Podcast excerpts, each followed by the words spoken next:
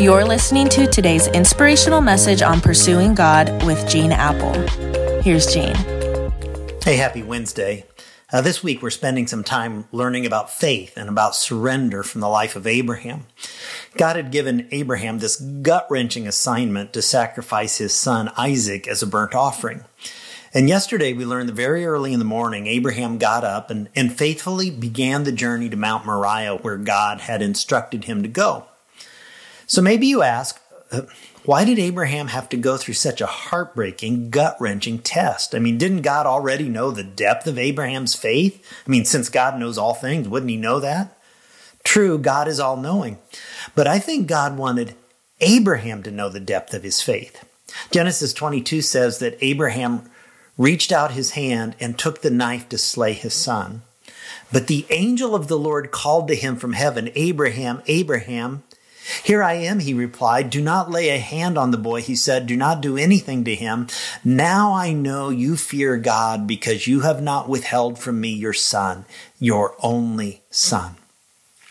Abraham demonstrates he's reached a point where there's there's nothing he could not trust to God. There is nowhere he would not go with God. In fact, in verses 13 and 14, he looks up and there in the thicket, he sees a ram caught by its horns. And he goes over and he takes the ram and sacrifices it as a burnt offering instead of his son.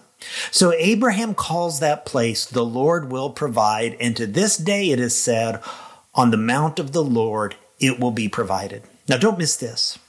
2,000 years later, would you believe another son who was much loved by his father would carry the wood for his sacrifice up that very same mountain, Mount Moriah, the very same spot where the city of Jerusalem was later built? And this son would also willingly lay, lay down his life on top of the wood he carried, only this time the sharp blade would not be stopped in midair. The nails would be pounded right through his flesh and into that tree on a hill called Calvary. See, Abraham was asked to do the very same thing that the Almighty God of the universe would do many years later, but this time there would be no substitute ram in the thicket because Jesus was the perfect, unblemished Lamb of God. He was Jehovah Jireh for us, the God who provides a substitute payment for our sins. And because of that sacrifice, we now know the depth of the Father's love for us because he's not withheld his Son, his only Son.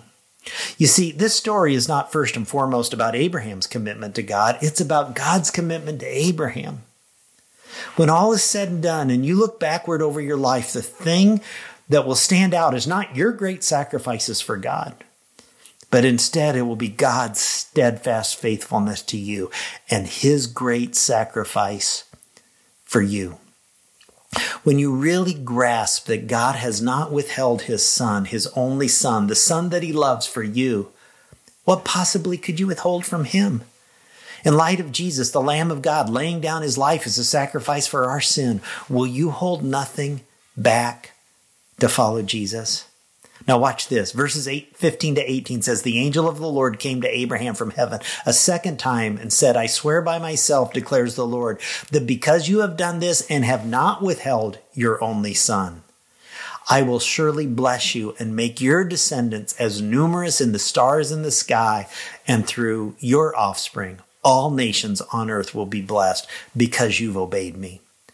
Because Abraham obeyed, God multiplied him like the stars in the sky. And today you and I sit here as a couple of those stars. You and I are sitting here today because Abraham, by the grace of God, obeyed. And listen, if we obey, if we walk by faith and give God our first and our best, there will be other stars, other people who will enter the kingdom of God because of our obedience. And that's mind blowing. Let's pray. God, I thank you for Abraham's tremendous trust and faith in you. And we see how it was a foreshadowing how one day there would be another son who would go up Mount Moriah and there would be no substitute, that Jesus would die as our sin substitute for us, and that while Abraham as a father didn't actually have to give his only son, you did give your only son for us. Thank you for this amazing, amazing love, God. May you get our best because you've given your best to us. We pray in Jesus' name. Amen. Hey, we're going to talk further about surrender tomorrow. See you back here. You're listening to today's inspirational message on pursuing God with Gene Appel.